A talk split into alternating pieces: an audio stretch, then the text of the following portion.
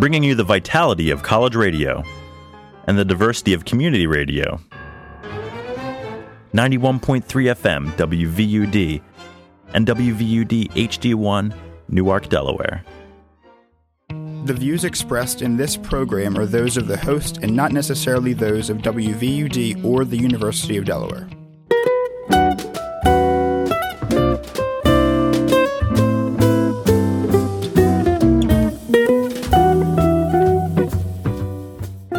WVUD and UD Information Technologies present Campus Voices conversations with University of Delaware faculty, staff, and students about their teaching, research, service projects, and other interests.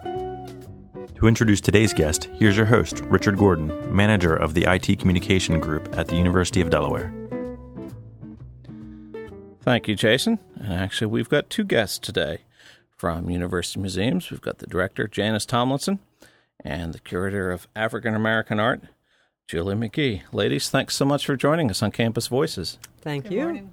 Why don't you tell us a little bit about the University Museums program, Janice? I mean, how many of them? Where are they?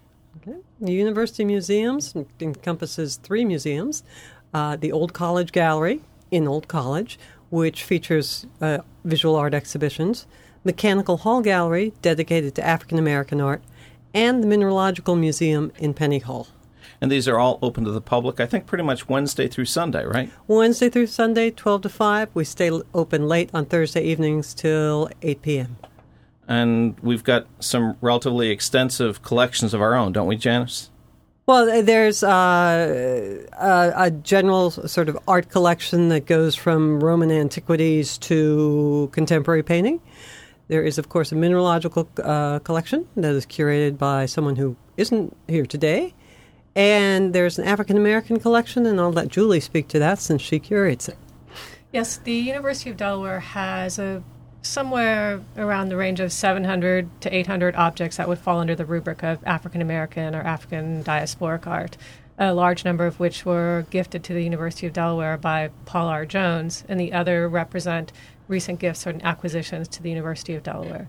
And those are housed and rotate on exhibition in Mechanical Hall Gallery. And the current exhibits, though, are not from. Well, I guess the one in the Mineralogical Museum. That's a that's a UD exhibit, is it not? It's a UD exhibit featuring recent gifts to the university, yes. but the other exhibits right now are traveling exhibits mm-hmm. that we rotate with our um, collection. Exactly. Uh, you know, to give the campus, the students, the UND community more diversity than our own collection can offer, we try to uh, bring in from time to time uh, exhibitions or uh, from other institutions. Or in this case, two of the exhibitions were created, they're loan exhibitions, but they won't travel to other venues.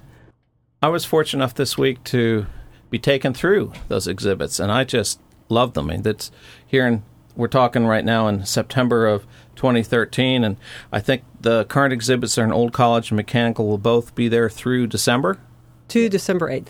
Julie, tell us about what you got over in Me- in Mechanical Hall. I thought it was fascinating. The exhibition is called Boxes, Combs, and Constellations. It's a two person exhibition by artist Maren Hassinger and Sonya Clark. And I would begin by saying it represents a longer term collaboration with the art department in the sense that both Maren Hassinger and Sonya Clark came to the University of Delaware last spring and worked with students under the rubric of the President's Diversity Initiative and taught in a foundation studio. Then the University Museums, via Mechanical, Mechanical Hall Gallery, offered them a two person show. And if you walk into the gallery, I don't know, Richard, you might want to say what your first experience was. I don't want to kind of steal the surprise, but um, I can tell you the names. But how did you experience it when you first walked in? The first person you walk in, you see Maren Hassinger's installation of all these boxes and containers from um, contemporary consumer culture.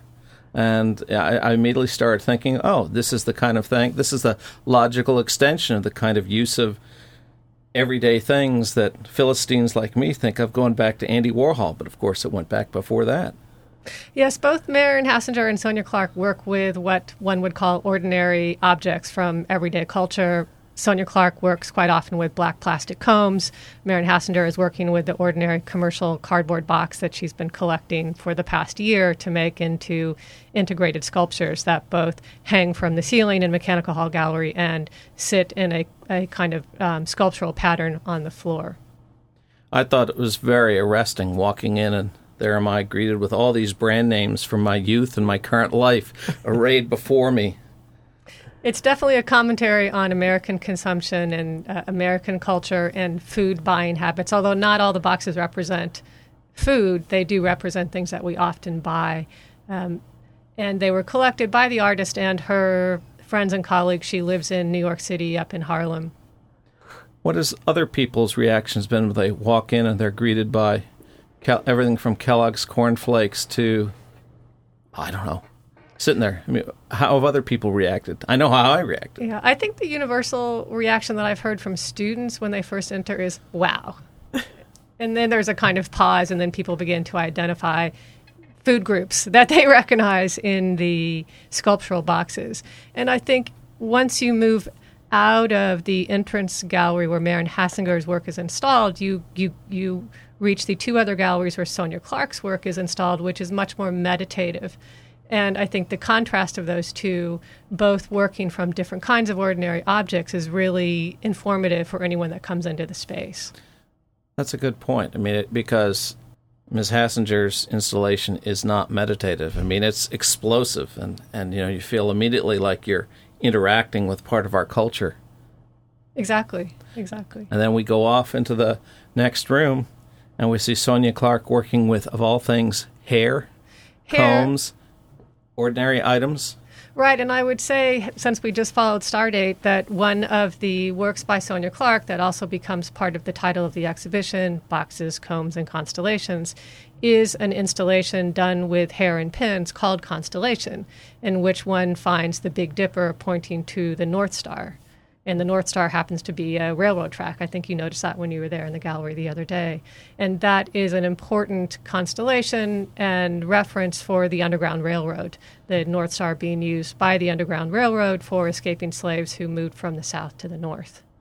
so that it's a very i mean you look at it from a distance and it, you can see it's if you will it's reverse it's black stars and a white field and then up up to the top right corner is this ladder and there's a big dipper that points up to it that and it it, it does it ties right in with this historical theme Exactly. and it's relevant to Delaware Absolutely, in terms of the Underground Railroad. Yes. the other thing that she does a lot of paper folding Yes, and I think in this case, there's a wonderful correlation with the boxes that Maren Hassinger uses in the sense that one is a kind of commercial fold that is prefabricated, that ends up being used into sculpt, made into sculptural forms by Maren Hassinger. But Sonya Clark, and this is where Maren Hassinger and Sonya Clark come together. They both are artists who work in a tradition of fiber arts. They both were trained in the early history of fiber. And the folded paper works that Sonya Clark does really goes takes us back to the idea that paper is fiber. And with the paper through her hand, she folds them into beautiful abstract uh, reliefs and embossed patterns that then suggest a number of things. they're very suggestive. I mean, they do suggest other things. Yes, That's a good way of putting it. And they're also very subtle. exactly. They yield an awful lot of what they have upon close examination. Right. I mean, you get it, but they have a different point of view, um, looking from far away. Now, some of the other things she does with hair, I just thought were fascinating. Right. She literally draws with hair as though it was a graphite line, a line of a pencil. It's her own hair, Yes, it is her so own it's hair. making the art very personally hers. Yeah, she talks about hair as the carrier of the DNA, and she has one work that's called Making Something of Myself, which literally is hair and adhesive on paper with these beautiful drawings. And it really is making something of herself. She also had an installation built where she had different colors, um, colored fabric, right, over a series of combs to make uh, rectangles. Yes. What Sonya often does with her combs is wrap them with different colored threads, some of which are iridescent. They're, they're quite bright. And in this case, there's a series called The Interaction of Color, which pays homage to two important artists, Josef Albers and Anni Albers, who emigrated to the U.S. They were uh, they met at the Bauhaus in Germany. They came to the U.S. and they both were interested in color theory and textiles, early textile and fiber arts. Anni Albers was an early textile and fiber artist, and Josef Albers wrote a book on the interaction of color, color theory. And the series of wrapped combs really homage, pay an homage to both of those artists and what they have given to us in the tradition of the history of art. Uh, it's a very cool exhibit over there in Mechanical Hall, um, and it, it, because it does. I, I like the fact that uh, Sonya Clark's work, that as you just said, it's in context with the art world in general, but also in terms of Africa, African American history and her own personal history. Right, and it gives students who met both artists last spring and who heard them talk on campus a, uh, an opportunity to see them as professional exhibiting artists and then to meet them again in a new way. So we hope that it becomes a more lasting engagement with both of them. Didn't you tell me that one of them's a professional dancer? Maren Hassinger is also a performance artist and dancer. She's been dancing since she was a child and actually will be working with the UD Dance Minor program in a collaboration. The first will be a teaser that will be next week on the 18th of September, and after that, in the spring, there'll be a dance performance that will involve Maren and her work, her installation in the gallery. then, right across the walkway in Old College, Janice, you've put together an amazing exhibition of um, some prints that Goya made in what from about 1810 to 1814. Yep, about 200 years ago today. Uh, Spain at that time was devastated by the Napoleonic forces that had started entering the country in 1808 and stayed there, occupied the country until 1813. It was a de- it was the, the, the, the, it was a very cruel it was a violent war. You had french soldiers who were underpaid and tired of fighting for napoleon. You had uh, spanish army but then you also had the guerrilla, uh, guerrilla war uh, fighters the peasants who would as one account uh, as one account said you know leave the village seemingly going to the fields but they would actually take a position in the mountains to shoot on french soldiers so there were no rules in this war, and it was devastating to all in the peninsula. Goya experienced it, experienced it from his home in Madrid. So his inspiration for the etchings of the disasters of war were really probably verbal accounts, hearsay, uh, and his own imagination to think of various subjects that he depicts. It, it is his imagination. It's his imaginative response to the horror that was going on in the country. It's not him reporting the events. There's a mixture. Uh, one can't say it's definitely one or the other, but certainly there are scenes of uh, corpses strewn on the battlefield that he could not have witnessed living in Madrid. There are other images of violent uh, atrocities, almost sort of secular martyrdoms of freedom of, of fighters. Again, images that probably come more from Goya, coming out of a tradition of religious imagery of martyrdoms uh, that he, he, knew from the royal collection, and, and, translating these into a what was then a more modern idiom. Other images, like the famine in Madrid, are something that uh, to be sure, he pulls on what he would have seen in Madrid, you know, as thousands of people fled the countryside that was being taken over by war and devastated by both Spanish and French soldiers who were looking for food and taking crops, uh, pillaging farms, whatever they could find. So these poor people tried to find refuge in Madrid, uh, living on the streets um, with no food, the government, you know, only capable of helping so much. You know, the idea of fleeing refugees, the idea of, of inhuman warfare, unfortunately, are ideas that are very wi- much with us today, and I think make these images still so relevant. It's almost like you're describing what we consider a modern war. I mean, you, you know, the the historic commonplace is that you know through World War One, the the wars were fought with rules. But what you're talking about is with the Napoleonic expansion into Spain, this really was the first modern no rules war.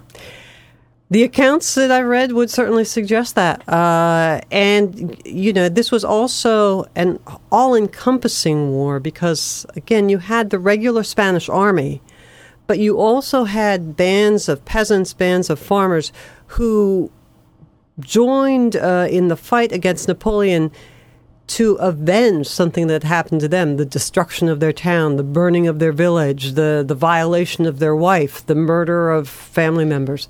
So, um, yes, in that way, it, it was more like, you know, what we hear accounts of happening today. So, how does one capture that in imagery? And that's the thing with Goya. How does one capture a war that is fought with no rules? You know the traditional images of, of the valiant leader on horseback leading his his, his forces into uh, you know and or, into a campaign that promises to work to his advantage that that imagery doesn't work and it's not there it's it's not there in Goya. I mean, he, he really is revolutionary in how he makes the viewer confront what war really is about. I'm trying to get Janice to actually say the title in Spanish. I am okay. The, the title of the war, the title of the exhibition is Goya's War, Los Desastres, Desastres de la Guerra. And I, I apologize to my Spanish speaking colleagues who might be uh, listening. I have a hard time with uh, R's for the follow consonant in Spanish. but um, and I entitled it Goya's War because he does take this war and make it his own um, and give us, as I said, a kind of unique image I- images. The other thing is at the end of the series that he created, of war and famine scenes, there is a subset of more allegorical images that offer political commentary, commentary on the church, probably created after the Spa- uh, the French forces had been expelled from Madrid, but before the return a year later of the Spanish king, who would really clamp down on such um, liberal ideas. It was a year when politics were being openly discussed in the new, in the Spanish periodicals, because what happened is there had been a government in exile that had created a fairly liberal constitution that the interim government imposed as the law of the land. But, and there was a lot of debate. Does this constitution represent the people? You know, how about its take towards the Inquisition, which it had banned? Are we in favor of that? There were all this discussion going on that I think inspired Goya to do some very obvious political images that, again, are still relevant today because they aren't just an uh, an image of an individual politician, uh, you know, being lampooned, but rather of an institution of the church. Of, of the of the uh, position of the church, there, there's, there's that one where the, there's the prelate walking on a raggedy tightrope, a tightrope that is sagging and tattering and about to fall in his precarious position, and he's balancing and doing a pirouette and seems totally um, um, unaware of what of of his precarious position. And there are others of people worshiping relics, uh, you know, and they're dressed in old fa- what costumes that would have been recognized by at, at Goya's time by being old fashioned. So they are their attitude they are seen as anachronisms, you know. And he's saying, you know, and he also leads us. Well, why are they worshiping these desiccated corpses? You know, why are these people burdened by these these dolls these dressed as nuns and virgins? You know why do we worship these things? What do they mean? Now this might lead people to think that Goya was not a Catholic. Goya, indeed, what is amazing is Goya was very much a Catholic. You know, he writes his letters and say, you know, may God help me. You know, may the, uh, you know, he he he he painted some incredibly beautiful religious images for churches, and altarpieces. What he is more, uh, what he what he questions though is the rule of the institutionalized church. And, uh, you know, I think this questioning of institutions is something that, again, makes these images relevant to what we have today. Now, these in some ways were very private works because he didn't, they were not published during his lifetime. These were all exactly. relatively small mm-hmm. etchings. Um, and he made the plates, obviously, but then they weren't published till years after his death. Exactly, exactly. And by the time they were published in 1863, by that time we all we already had people, photographers uh, who had who had done photographs of the Crimean War, or closer to home, the photography of the Civil War that's been featured recently in exhibitions. And when people saw Goya, then they immediately interpreted him as realism, as proto photographic, as anticipating photography, which, of course, you know, 50 years earlier, Goya had no idea that this would happen and that this would be when, you know, his, his images would come to light at a point when the very imaging of war had been totally transformed by by photography. But I would counter that and say that you can also see the influence of 15th, 16th, 17th century religious art particularly on some exactly. of the, the earlier um, etchings in this series. I I certainly agree with that, and I think people have to see it. That's why in this, uh, I, I really try to present the images so people see them within the time that Goya created them, and not as realistic depictions of war, which they are not. How many how many plates do you have in the collection? Uh, the series itself encompasses 80 plates, and we have them all on view. And we have an 81st plate, which is a working proof. That is a, a, a print of the plate before it was before the etched title was added at the bottom. But also, as we talk about images of war, I don't want to overlook the exhibition that is in the West Gallery of um, of Samurai to Soldiers, Japanese prints of war from 1830 to 1897, which I was delighted to be able to have at the same time because it creates, uh, first of all, it shows us wonderful Japanese woodblock prints, and uh, more than one person in the gallery has shown, has suggested their possible relation to Japanese anime, which I think will be of interest to many people. More generally, historically, it shows a transition in the Japanese imagery of war from a period in which artists could not represent contemporary events to a change in dynasty that led to representation and reportage of current wars, specifically the Sino Japanese War uh, in the late 19th century. And these images, the Japanese images, unlike Goya, Japanese images were produced to be printed, widely disseminated, and, and were extremely popular images. So, comparing these two shows, you not only get the, a difference in approach to how war is represented, but you also see the you can also discuss how are these images used. You know, uh, Goya perhaps be undertook his series thinking that he might publish these. I think he did, but somewhere midway, he realized that that was not feasible. Um, whether it was because he thought there would be no market, whether it was because he didn't want to invest in the expense of producing an edition of images. I mean, imagine printing 80 individual etchings over and over again and creating them as a collection to sell. We don't know exactly why it wasn't published. The antithesis to that is, of course, these ja- Japanese images that were printed quickly to be sold widely, widely distributed, and were sort of the news- newspaper images of the di- of the day. They're very colorful. They're it's it's a totally different kind of event walking into the rooms. You walk into the Goya exhibit, and here are these small monotint prints all there, and you walk into the the West Gallery in Old College, and all of a sudden you're assaulted with all the color.